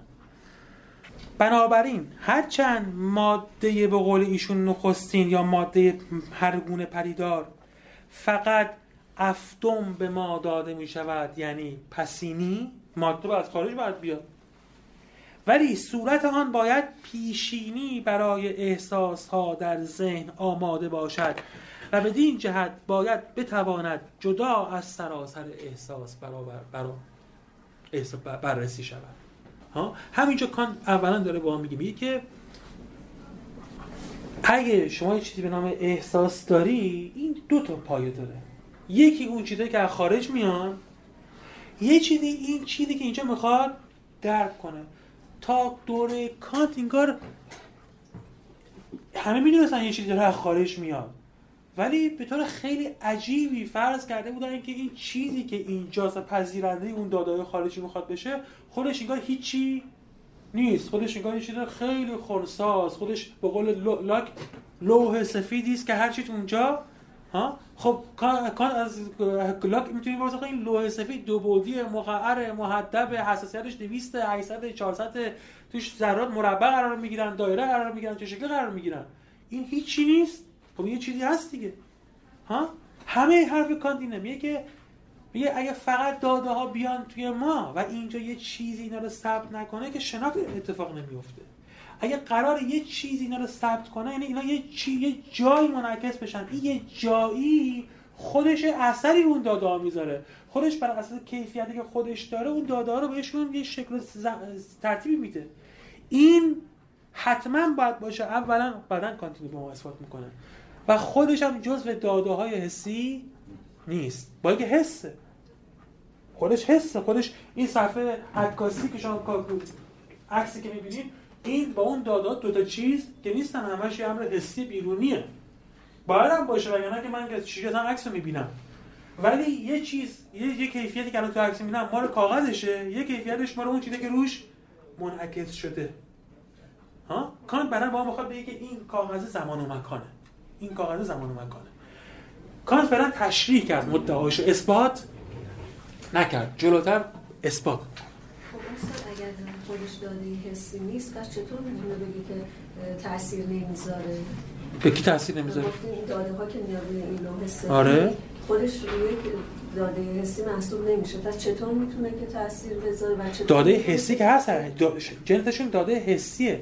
منظورم بود که خودش اینا از خارج اینا از خارج نه. این این اما خب خودش یک حسی داره. یک چیزایی داره دقیقاً. که در نهایت اون چیزی که مثلا شما می‌بینی آره. اون چیزی که من می‌بینم ممکنه در دریافت یا آره. دریافت هم یکسانه آره هم می‌بینید اونجا که کدام اصلا کان در مورد اینکه این بدین توضیح وقتی میدم که این چیز چیه؟ ها؟ می‌فهمیم که هممون universal این رو داریم. این منظور کانت اینجا ذهنیات و پیش‌فرض و اینا نیست. البته فیلسوفای بعدی من گفتن که همینجوری که شما میگین گفتن که اینا اتفاقا متغیره. ولی کانت اصلا منظور چنین چیزی نیست. ها؟ خب، کجا این تمایز کدوم تمایز؟ همین که اون برداشته ما با هم فرق اصلا چنین حرفی کانت الان همین داشتم میگم کانت اصلا نسبی گرا نیست. کانت یک مطلق گرای مطلق ها؟ کانت میگه همه چیزی که ما در جهان می‌بینیم همه ما انسان ها یه چیز بیشتر نیست. اصلا چنین حرفی توی کانت اگه دنبال فلسفه کانت میگردین این حرفه توی فلسفه کانت نیست. کانت فقط یه حرف زده. من قبلا به شما گفتم کانت میگه شناخت ما سوبژکتیوه. بین relativist بودن و سوبژکتیویست بودن شما باید فرق بذارید ما ممکنه به سوبژکتیو بودن شناخت اعتقاد داشته باشیم ولی همه انسان ها جهان رو یک جور می‌بینن. چون یک جور ساختار شناسایی بیشتر وجود نداره. ولی ممکنه سوبژکتیویست باشیم ولی بگیم که همه آدم‌ها ساختار شناختی واحدی ندارن. اون وقت هم سوبژکتیویست هستیم هم نسبی گرا ولی صرف سوبژکتیویست بودن معادل نسبی گرا بودن یا اعتقاد به نسبیت نیست.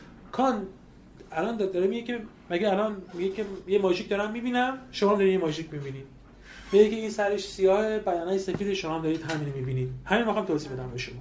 میگه هممون یکسان می‌بینیم. اصلا کان نسبی گرا نیست. کان میگه آره این که من اینجا می‌بینم من الان این طرف نور قرار گرفتم شما اون طرف نور قرار گرفتید. مثلا ممکنه که نوع سیاهی که روی این سر می‌بینیم با هم دیگه فرق کنه. کان میگه اینا همون کیفیات ثانویه هستن که لاک می‌گفتن. اینا یه بخشی از شناسایی هستن که خیلی هم مهم نیستن. که بخش ماده و صورته. اما اونجا که تمایزگار میشه مثلا من یه چیزی رو بهتر می‌بینم یکی یه چیزی رو بدتر اونجا رو چجوری تعریف حالا بهتر بدتر یعنی چی؟ مثلا زیباتر می‌بینم یا مثلا چه می‌دونم اولا که زیباتر و به آیا من اون چیزی که الان دارم می‌بینم این رنگ دیوار آره. اون چیزی که من می‌بینم با اون رنگی که شما می‌بینید دقیقا یکی هست اینا رو چجوری تعریف می‌کنه اگه واقعا این رنگ که کان این اعتقاد داره که اون رنگی که من دارم اینا با رنگ شما می‌بینید فرق می‌کنه. کان میگه اینا اصلا تعریف اون چیزی که گلاک می‌گفت کیفیات ثانویه اینه. ولی اینا اصلا ساختار شناخت اینا شکل نمیدن. یعنی که من یه دیوار می‌بینم. فعلا آره. همه ما یه دیوار می‌بینیم. این دیوار رو من ممکنه کره ببینم شما شیری ببینید اونی که ممکنه سفید اصلا ببینه درسته؟ بعدی که خوشگل ببینه که میگه نه چرا حالا خوشگل و اینا اصلا قضاوت های نوع استتیکی به اصطلاح هم فرق می‌کنه جریانش ما الان تو قوه الان تو الان تو قضاوت شناختی هستیم تو حکم شناختی هستیم ها؟ اونجا کان مراحلش متفاوته. حالا جالبه که اونجا هم کانت یونیورسالیسته. اونجا هم کان نسبی گرا نیست. اونجا هم کان میگه که ما اگه اگه یه چیز زیباست صد درصد. دقیقا. کان اصلا اصلا میگم بیچاره آدم نسبی گرایی بهش اسمش بد در رفته. ها؟ این که چیزی که داره توضیح میده فعلا دقیقا ساختارهای یونیورسال شناخته. این چیزی که فرض که تو دنیا یک جور کاغذ عکاسی بیشتر وجود یک جور نگاتیو هم بیشتر وجود نداره همه ما همونو داریم. کان دقیقا دقیقا ادعاش و این چیزی که از قبل از قبل دقیقا این زمینه ثابت از قبل تو همه ما همین هست. یکی بیشتر نداره یکی کمتر نداره. تو انسان شناسی عملی هم باز به نظر شما نسبی گرایی نداره؟ چون اونجا به این مسائل می‌پردازه بله اون البته انسان شناسی که چند دوره داره. ها یعنی که یه دوره پیشا کانت داره پیشا نقد داره یه دوره پسا نقد داره. اون اون جاها یک کم حوزه فرق می‌کنه ولی در این حال کانت حتی اونجا هم اون یونیورسالیست یعنی وقتی یعنی بعد آدم ها رو عقل تابع عقل می‌تونه بعد آدم ها رو تابع عقل نمی‌دونه. باز دست بندش چون کلیه به نظر شما نسبی نه یعنی که این شکلیه. ولی اون خط اصلی انسان های عقل گرایی که به درجه از تمدن رسیدن همه یک جور می‌فهمن. یه جور ایدای روشنگری و انسان محوری اروپایی و عقلگرایی توش هست. من همه تصورهایی را که در آنها هیچ چیز که از آن احساس باشد یعنی اینجا یافته نشود ناب به مفهوم استعلایی می‌خوانم پس الان ما یه سری تصورهای ناب داریم. پس صورت ناب شهودهای حسی عموما که در آن سراسر بسیارگان پدیدارها در نسبتهای معینی سهیده به قول ایشون می‌شوند یعنی شهود می‌شوند باید به نحو پیشینی در ذهن وجود داشته باشد. این صورت ناب حس خود همچنین می‌تواند شهود ناب نامیده شود. پس الان اینجا داشتیم شهود تجربی. ها؟ گفتم هیچ چیزی می‌خواد به نام شهود غیر تجربی. الان ما گفت شهود ناب یا مز پیور حالا هر چی که می‌خواد نامش. یه شهود تجربی داریم که دقیقا معادل اون احساس فلان. یه چیزی هم داریم که معادل اون نیست بهش میگیم شهود ناب. و حتی بهش می‌تونم بگم تصور یعنی تصوری که از حساسیت به این شکل برآمده. یه تصوراتی هم دارن تصور دقیقا ولی از اصلا اصل شیعی بر من داده نشده. به نوع پیشین در من شکل بدین انسان اگر من از تصور یک جسم هر آنچه را که فهم درباره آن می اندیشد. فهم یعنی فاهمه مفهوم. جدا کنم بخواد اینجوری بگه. میگه الان من تصور الان میگم که چی؟ به میگم موبایل مثلا. ها موبایل یعنی یعنی یه شیئی که نمی‌دونم وسیله ارتباطی بگیرم همه مفهوم اینا رو همه رو بریز دور. اصلا اینکه چی هست رو بریز. اگه اینا رو بریزم دور چی می‌بینم دیگه. فقط یه چیزی می‌بینم. میگه اولا همه اینا رو بریز دور. این چیزی که بریز دور چیه؟ میگه مانند جوهر نیرو بخش پذیری ها میگم این شی قسمت پذیر دیگه. میگم که این شیء جوهر یعنی شیء و همین همین رو بریز دور. این مرحله اول. مرحله دوم چیه؟ و نیز هر آنچه را که به احساس تعلق دارد. یعنی هر چیزی که واقعا تو همون ادراک حسی می‌بینیم بریز بیرون. مانند چی؟ مانند تداخل ناپذیری سختی رنگ و غیره جدا کنم اینا چی هم که میگه تداخل ناپذیری سختی رنگ؟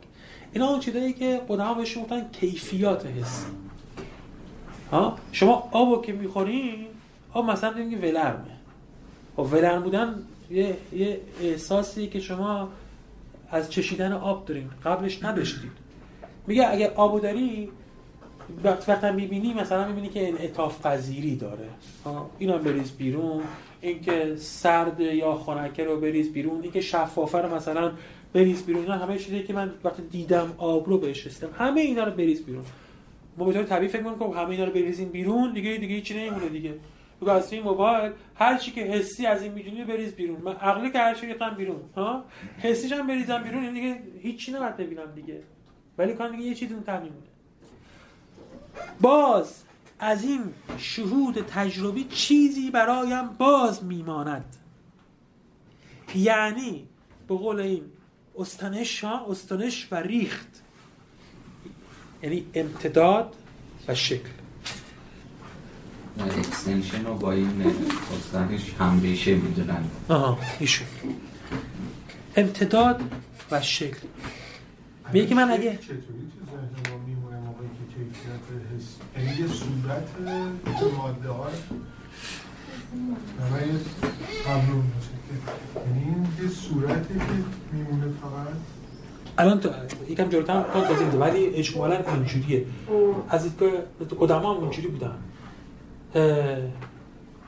درک شکل درک امتداد ها اینکه در واقع من یه یه مقدار به هم پیوسته ای یک مقدار به هم پیوسته ای رو می‌بینم.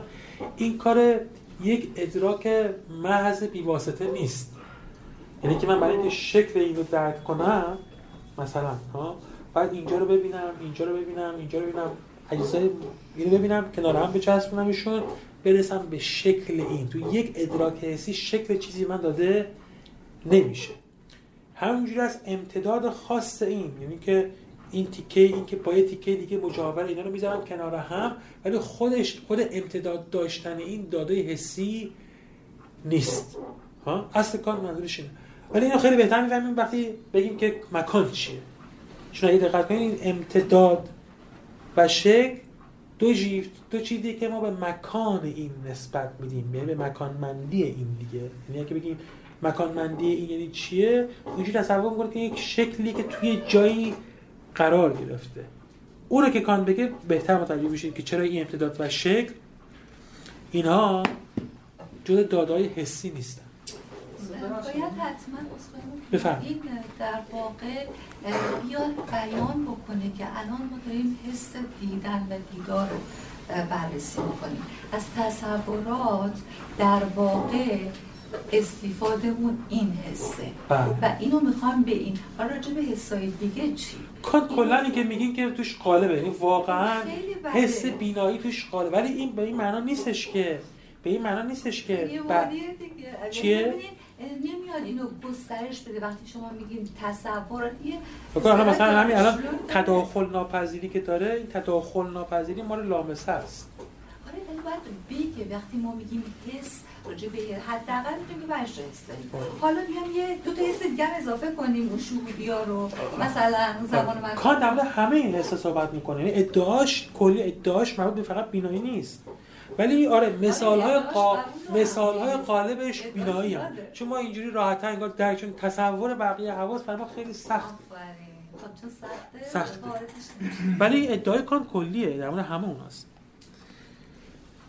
و ریخت اینها از آن, از آن شهود نابند که پیشینی حتی بدون یک برابر ایستای واقعی حسا یا احساس به سان صورت محض حسگانی و قول این در ذهن قرار دارد. ها؟ من الان توی این توی این یه شکل این شکلی می‌بینم. ولی در واقع اون اون داده حسی من چون یه نقطه بود یادتون اون نقطه بود. نقطه که شکل نیست.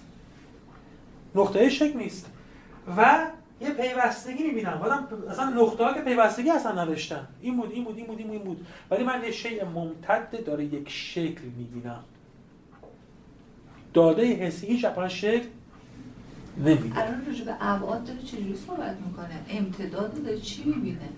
امتداد که کلا خودش یعنی که یک کششی که کشش به هم پیوسته ای که ما رو به شکل یک خط ممتد نشد دیگه خط الان تعریفش چیه؟ امتداد تعریفش چیه؟ تعریفش بود داره. بود داره. شما همش صحبت می‌کنید نه این که مثال من گفتم. شما این بودم بدین. این فقط پیچیده‌تر می‌کنه موضوع ما رو بهش. بودم بدین اشکال نداره. نه نه نه, نه به اون حالا اون رو کار ندارم آره.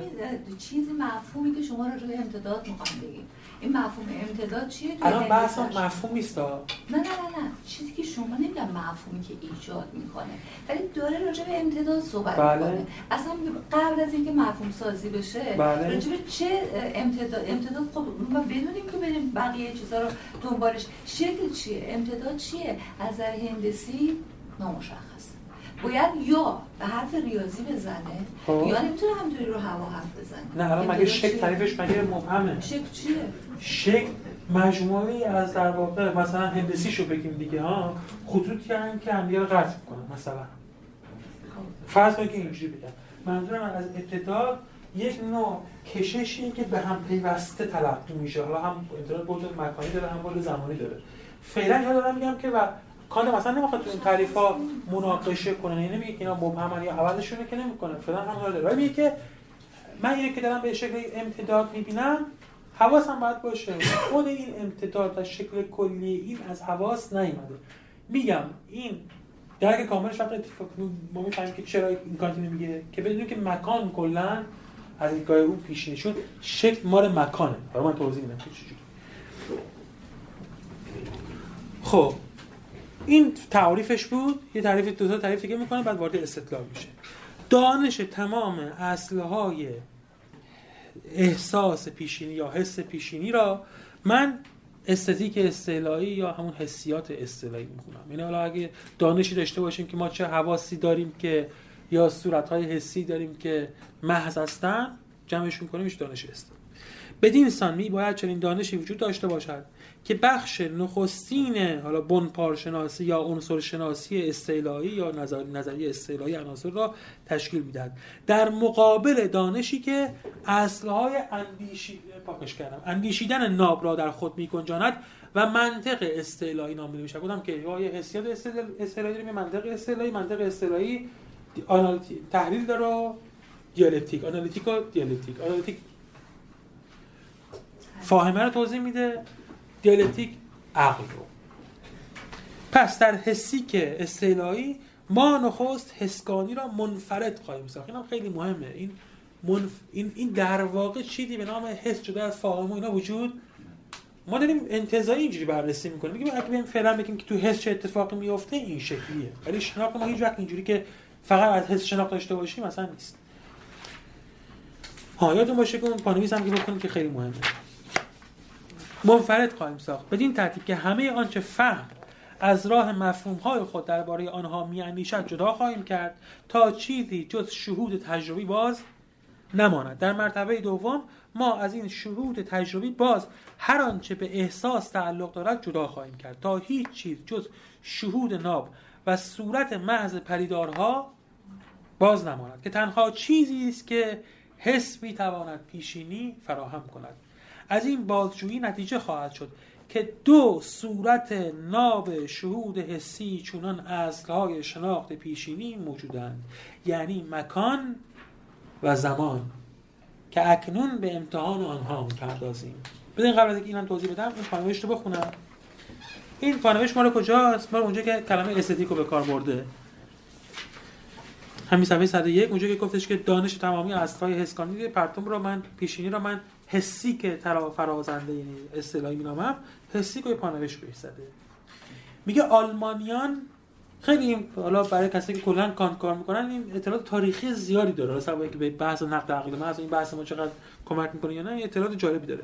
میگه آلمانیان تنها کسانی که اکنون که اینم تاریخش آقای ادیب اضافه کرده یعنی که الان چون بین دو تا ویرایش 1781 و 1787 واژه استتیک را برای اطلاق به چیزی به کار می‌برند که دیگران آن را سنجش به قول پسند یعنی همون نقد ذوق مینامند. الان میگیم ذوق تیست ها؟ منظورش از دیگران که آن را مینامند کیه؟ ما کیا؟ انگلیسیا انگلیسیا انگلیسی. چون میگه آلمانیا و این نقد ذوق علمی که تجربه گرایان انگلیسی را انداختن از هاچسن تا هیم و برک و همسال اون این این اصطلاحات مال اون حوزه است. خود بحث ذوق تو اون حوزه هم فرانسوی هم انگلیسی بود. ولی این دانش به طور خاص تجربه گرانه انگلیسی.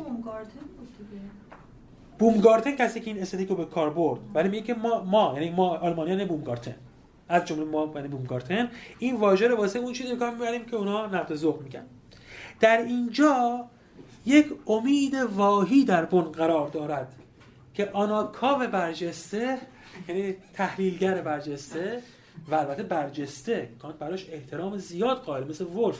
که گفتم برای ولف که قبلا دیدیم که چه ستایشی کرد تو مقدمه ولف رو برای بومگارتن هم واقعا ارزش قائله ولی میگه خب راهی که داشت می‌رفت راه درستی نبود بومگارتن بانی آن است. میگه ما چرا استتیک واسه نقد ذوق به کار بردیم؟ یعنی در بن این نامگذاری یه امیدی بود که بومگارتن داشت. اون امید چی بود؟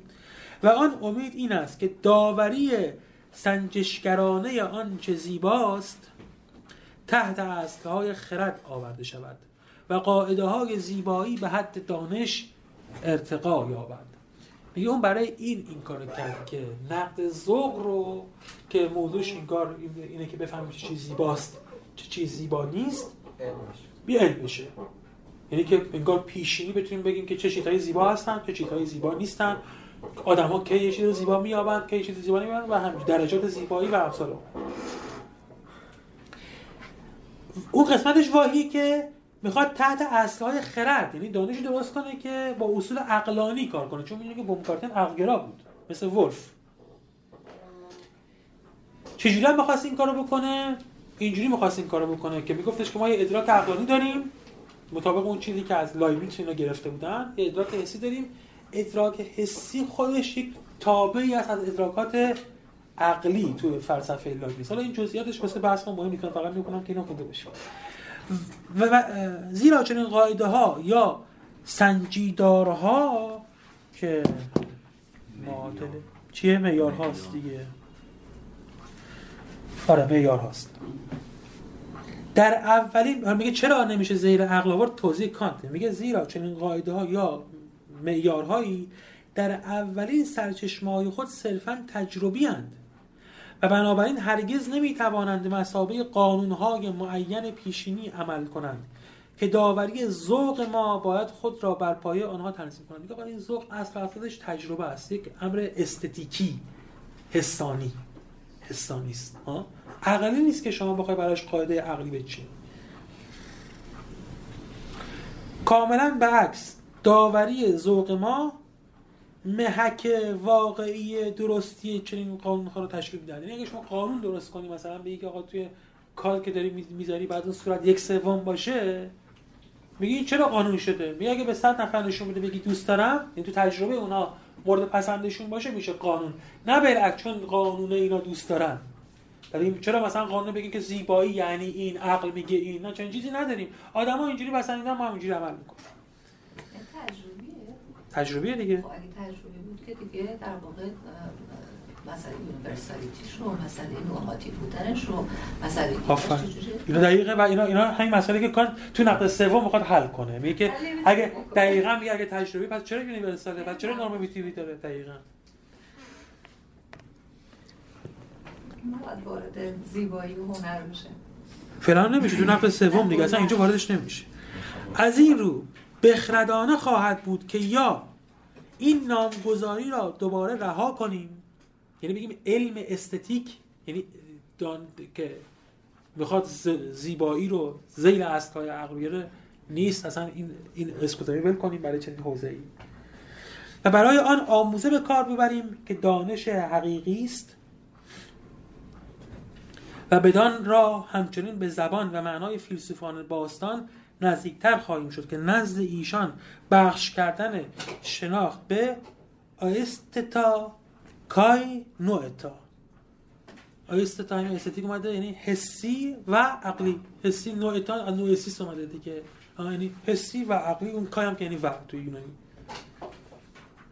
بسیار مشهور بود. میگه که ما اگه استتیک رو به جای اینکه بومگارتن برده توی بحث نقد ذوق دوباره بیاریمش چی؟ از اونجا رها کنیم بیاریمش توی دانش حقیقی. دانش حقیقی چی؟ یعنی اونجا که قبلا می‌گفتن دانش دو تا دو نوع یا حسی یا عقلی. بگیم استتیک به این دانش حسی می‌خواد همونجوری که من الان پرداختم. بگیم خیلی هم بهتره و همسو است با همون استفاده که قدما از این واژه آیسیس می‌کردن. و یا در آن نامگذاری با فلسفه نگرورز که همون اسپیکولیتیوه سهیم گردیم و آیستتیک و استتیک یعنی حسیک را بعضا به معنای استعلایی و بعضا به معنای روانشناختی بگیریم. میگه اگه این کارو نکنیم وقتی داریم استفاده می‌کنیم یه وقتی داریم به همین معنای استعلایی که من استفاده می‌کنم یعنی پیش شرط به شرط که حسای پیشینی ما چیا هستن. گاهی هم داریم در مورد بحث روانشناختی یعنی که پسیوی و تجربی داریم داریم صحبت می‌کنیم. که معلومه که به این دومی هم خیلی اعتنا یعنی می‌خوام که یعنی قاطی پاتی یعنی کاری که یک سامان درستی نداره. بالاخره اصل قضیهش اینه که میگم اگه من الان دارم میگم حس استیک استتیک استعلایی منظورم استعمالی که بوم بوم گارتن کرد اصلا نیست. ها؟ و دوما یعنی هم که استعمالی هم که بومگارتن کرد استعمال بیخودی بود. و یک امید واهی استوار بود. نمیشه حداقل کان توی نقد اول رو ادعا می‌کنه که نقد ذوق رو به یک دانش عقلی تبدیل کرد. پس بهتره که استتیک رو برای همون چیزی که خودمون گفتن دانش های حسی همونجا به کار ببریم اگر نمی‌بریم یه چیزیه که یه بخش هم داره یه چیزایی رو اصطلاحی بکنم سوای اون نقد ذوقا مثلا اون رو که بزنیم کنار. استیکان نقد ذوق بزنیم کنار یا دقیقاً تو فقط دانش های حسی به کار بریم یا توی داریم به کار بریم که منظورمون از اون همین حس شناسی اصطلاحی یا حس شناسی روانشناختی به تجربه. خب این آخر یه نکته مهمی که توضیح ندادیم ها؟ الان ما توضیح دادیم وقتی میگم صورت منظورم مکان و زمان. یعنی این که داشتم گفتم که این صورت نظم میده و فلان نظم یعنی چی؟ منظورش از نظم چی بود؟ منظورش زمان من شدن و مکان بند شدن اینا بود. من که دارم شما رو می‌بینم تجربه حسی من دو تا ویژگی داره دیگه. اولا که همه اجزایی که دارم می‌بینم یه جاهایی گفتم که قرار گرفتن الان دقیقا می‌تونم بگم یه جاهایی. ها؟ و یه ترتیبی دارن. یعنی تقدم و تأخری دارن. داده ها همیشه تقدم و تأخر. ما بدون تقدم و تأخر هیچ رو درک نمی کنیم و بدون جام هیچ رو درک نمی کنیم این دوتا دارن چیکار می‌کنن تو کان از نظر کان؟ دقیقا دارن سامان میدن در یک نظم خاصی. یعنی نظم مکانیش که مشخصه همش صحبت زیاد کردیم. گفتم که دقیقا اون چیزی که می‌خواستم بگم از نگاتیو عکاسی یا این صفحه کاغذ این بود. این ویژگی این چیه؟ یه مکانه. این مکانیه واسه که تمام نقطه هایی که خیلی پراکندن این اینجوری اینجا حک بشن. اگر مکان واقعا نبود چی بود؟ چی داشتیم؟ یه عالم پراکنده کاوس داشتیم. دقیقا اینجا کاوسش مناسبه. هم زمانش هم با کاری می‌خواد اگه اینا نبودن کاوسه یه آشوب یه پراکندگی دادا اصلا همه رها شدن. اینا اول باید یه جا جمع بشن. این این اینکه یه جا جمع بشن یه جا رو دیگه خود خارج که نمیده. یه جا باید توی این کسی که مدرکه وجود داشته باشه. و این مدرک به دو طریق به اینها نظم میده. اول اینها رو کنار هم. اون قدما می‌گفتن که مکان یک امر قارزات به اصطلاح. ها؟ یعنی که کنار هم کنار هم کنار هم در یک لحظه همه چیز با هم دیگه وجود داره. اولا اینا رو کنار هم میشونه توی جایگاه های مشخصی. بعد در یک نظم البته غیر قارزات دیگه ای هم قرار میده. یعنی یکی پس از دیگری یکی پس از دیگری. کار میگه این ویژگی ذات ذاتی ادراک نیست. یعنی نیست که بگیم یا ادراک نداریم یا اگه داریم فقط باید به این شکل مکانی و زمانی منظم بشه. کار طرفش اینه که می‌تونه موجودی باشه که می‌تونه مدرکی باشه که به این شکل مکانی و زمانی دادار منظم نکنه. ما انسان ها که مکان و زمان صورت محض شهود ماست اینجوری میچینیم. چون خودمون زمان من و مکان من رو بیشتر برام توضیح میده. ولی یگان شیوه نظم دادن به اینا این نیست. و اگه اون حرف قبلی رو تکرار کنم اگه مدرک برینی وجود داشته باشه مثل خدا که اعتقاد داریم که غیر زمان من و مکان من درک می‌کنه اون ویژگیش همینه. اینجوری درک نمی‌کنه. شما گفتید آقا همه چیزا رو چجوری می‌بینه؟ همه قبل و بعد و آینده و اینو چون خدا در غیر زمان و مکان نیست. ولی حالا این تیکش برای ما مهم نیست. بعدا می‌بینیم که کانت خودش به این تصریح می‌کنه.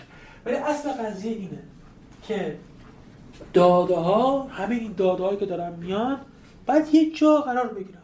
یک جا منظم بشن. یک جا و یه زمان حالا جا، جایی بگیم چی بگیم یه گاه.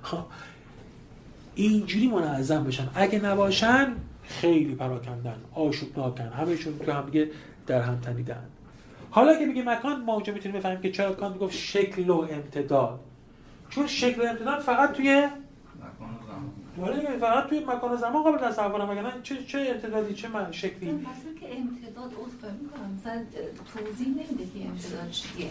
ولی درسته. خواسته خب. توضیح بده. ولی باید ببینی امتداد چیه. درسته؟ حالا از اون کنار. ولی خود زمان آیا یه حسه؟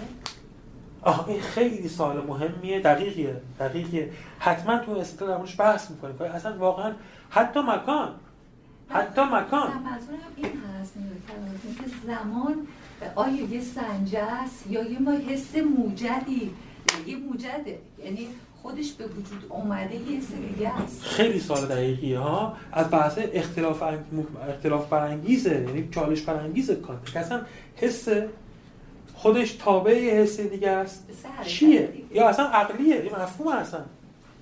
یا مفهوم. سنجه است.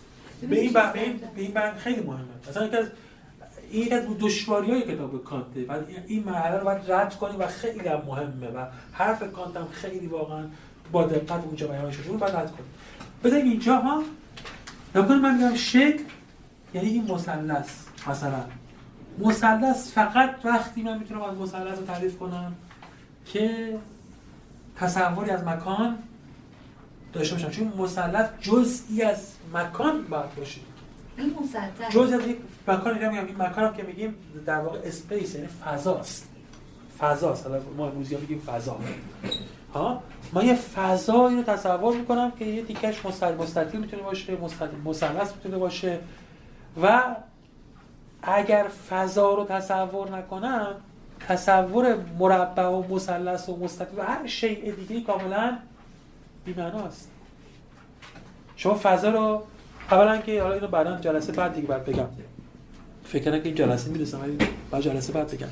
شما اولا که اینو تصور کنید که من الان گفتم من وقتی اینو درک می‌کنم یه داده زرد یه داده سیاه یه داده مشکی هر چی دارم. از یه چیزی به نام فضایی که الان ما هستیم هیچ داده حسی ندارم. چه داده ای دارم که مال فضا باشه؟ یعنی ما الان بگیم توی فضایی هستیم یه مکانی هستیم. ولی هیچ داده حسی از این چیزی که بهش میگم یه فضا که ندارم. از شما دارم. از بغل دارم از اون پنکه دارم از اون دیوار دارم. درسته؟ جزئی از همین. چیزای جزئی دارم. همین جزئیات. از یه چیزی به نام فضا هیچ داده ای ندارم. این فضا مکعب باشه مستطیل باشه مربع باشه دو بعدی باشه ده بعدی باشه. من هیچ داده ازش ندارم.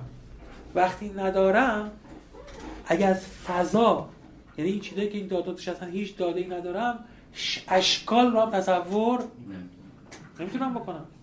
اگر این بعد بهش فکر کنید. تو ذهن خودتون واقعا فکر کنید که از کار میگه به شما نمی‌تونید فکر کنید که شما تصور فضا رو از ذهنتون خالی نمی‌تونید یعنی هر کار کنید توی ذهنتون یه فضا هست. خیلی حرف خیلی استدلالی کن. واقعا جذابن این چهار تا استدلالی که الان می‌کنه خیلی دقیق خیلی جهت اگر اگه غلط هم باشه خیلی بامزه واقعا. ولی شما بگید اگه اگه واقعا من هیچ داده از فضا ندارم فضایی به من داده نمیشه من چطور یه تیکه از این فضا رو به شکل مستطیل یا مربع یا دایره درک می‌کنم؟ حتما درک می‌کنم من یه نقطه درک می‌کنم. یه نقطه یه نقطه یه نقطه یه نقطه یه نقطه. ها؟ اینا رو توی فضا سامان میدم. وقتی توی فضا سامان میدم شکل پیدا میشه. همین اینجوری که توی یک توالی زمانی قرار میدم. توی تقدم و تأخر قرار میدم. میگم که اول شما رو دیدم بعد حرکت دستتون رو دیدم یا هر چیز دیگه رو دیدم ها. این داده ها رو مرتب می‌کنم. و وقتی مرتب کردم یه چیز معناداری حاصل میشه. میگم آه این شی بود که این حرکت رو کرد. این حرکت رو انجام داد. توی شک ما امتداد مکانی داریم توی زمان امتداد چی داریم؟ زمانی داریم دیگه ها امتداد غیر قاروزات داریم. غیر قاروزات یعنی که با همدیگه وجود ندارن. حتما باید یکی بره یکی دیگه بیاد. ولی مکان همه عیزش کنار هم هستن. ولی زمان هیچ عیزش کنار هم دیگه نیستن. گذشته باید بره تا حال بیاد. حال باید این حال بره تا به حال دیگه تبدیل بشه. بالاخره کان داره میگه که این دوتا که دقیقا دو جدول هستن که داده ها میرن توشون خودشون از خارج نیومدن. بلکه دقیقا صورت محض ما هستن. و حالا تو این بخشی که واردش میشیم چهار تا و در نهایت پنج تا. پنج تا استدلال میاره این حالا اگه همه حرفایی که زد فقط شرح دادیم توضیح دادیم. استدلال توش نبود. الان استدلال می‌خواد برای ما بکنه که واقعا این مکان و زمان نه داده خارجی هن نه مفاهیم عقلی که ما با ساخته باشیم. بلکه دقیقا شهود معنی یعنی شهودن حسن و از خارج هم نیومدن. ذهن ما داده اینو به قول خودش اثبات می‌کنه. با چهار دلیل که گفتم خیلی جالبه و یه جور تاریخ فلسفه مکان و زمان رو تو این چهار تا استدلال به اضافه اون استدلال پنجم گنجونده. اون دیگه میبوده واسه جلسه ببخشید من جواب سوالم نگرفتم خب. این که ما گفتیم که این شهوده یه قسمتش تجربیه یه قسمتش محضه دیگه. اون قسمت تجربی هم که یه سری داده های بیرونی همجوری دارن برای ما میاد. و اون قسمت محضش این که ما این رو در این آقا این, این اولین دلیلی که جوابش نمیده که این فکر کنم دیگه رو می‌خونیم. این توی این متن اولین دلیلی که کان میاره. این همین جمله که شما میگی اینجوری میگی بعد ازش اینجوریه میگه که خب من چجوری فهمیدم که اون خارجیه این داخلیه؟ روی هیچ داده که نمیشه من خارجی هم یا داخلی هم. درسته؟ پس ذهن من اینا رو مرتب کرده به شکل داخلی و خارجی. یعنی خود این دلیل واسه اینکه مکان شهود پیشینیه. چون داده خارجی الان داده خارجی رو شما فهمید خارجیه؟ از کجا فهمید خارجیه؟ خارجی بودن که شما شهودش نمی‌کنه خودش خارجی بودن رو. ذهن من ترتیب میده به این شکل یه سری داخلی هم یه سری خارجی. یه خود گیت شدم اینجا. اینجا توی خود شهود تجربی که گفتیم که این نامتعینی از ما بهشون پدیدار. آره. اینو بهش دو وجه داره دیگه آره. ماده. بیرونی صورت درونی. آره. بعد ولی احساس کنم این تعریفی که الان دوباره در ادامه گفتیم این صورت رو معادل خود شهود محض گرفتیم. آره. آره دیگه. دقیقا. اون صورت صورت اون پدیدار میشه شهود محض. چرا شهود محضه چون صورت چی بودن؟ مکان و زمان. چون مکان رو من از خارج درک نکردم. مکان توی منه. زمان توی منه. پس در واقع هر درکی هم که ما از پدیدار داریم آفرین. یه بخشش از شهود تجربیمون میاد یه بخشش از شهود محض دقیقاً. و در واقع محضه بستریه برای اینکه ما بفهمیم. آفرین. برای برای اینکه اصلا اون اون منظم مرتب بشه. اون کاغذ عکاسی نگاتیویه واسه ثبت اون داد نباشه هیچی ثبت نمیشه. هیچی منظم نمیشه هیچی جایی جا نداره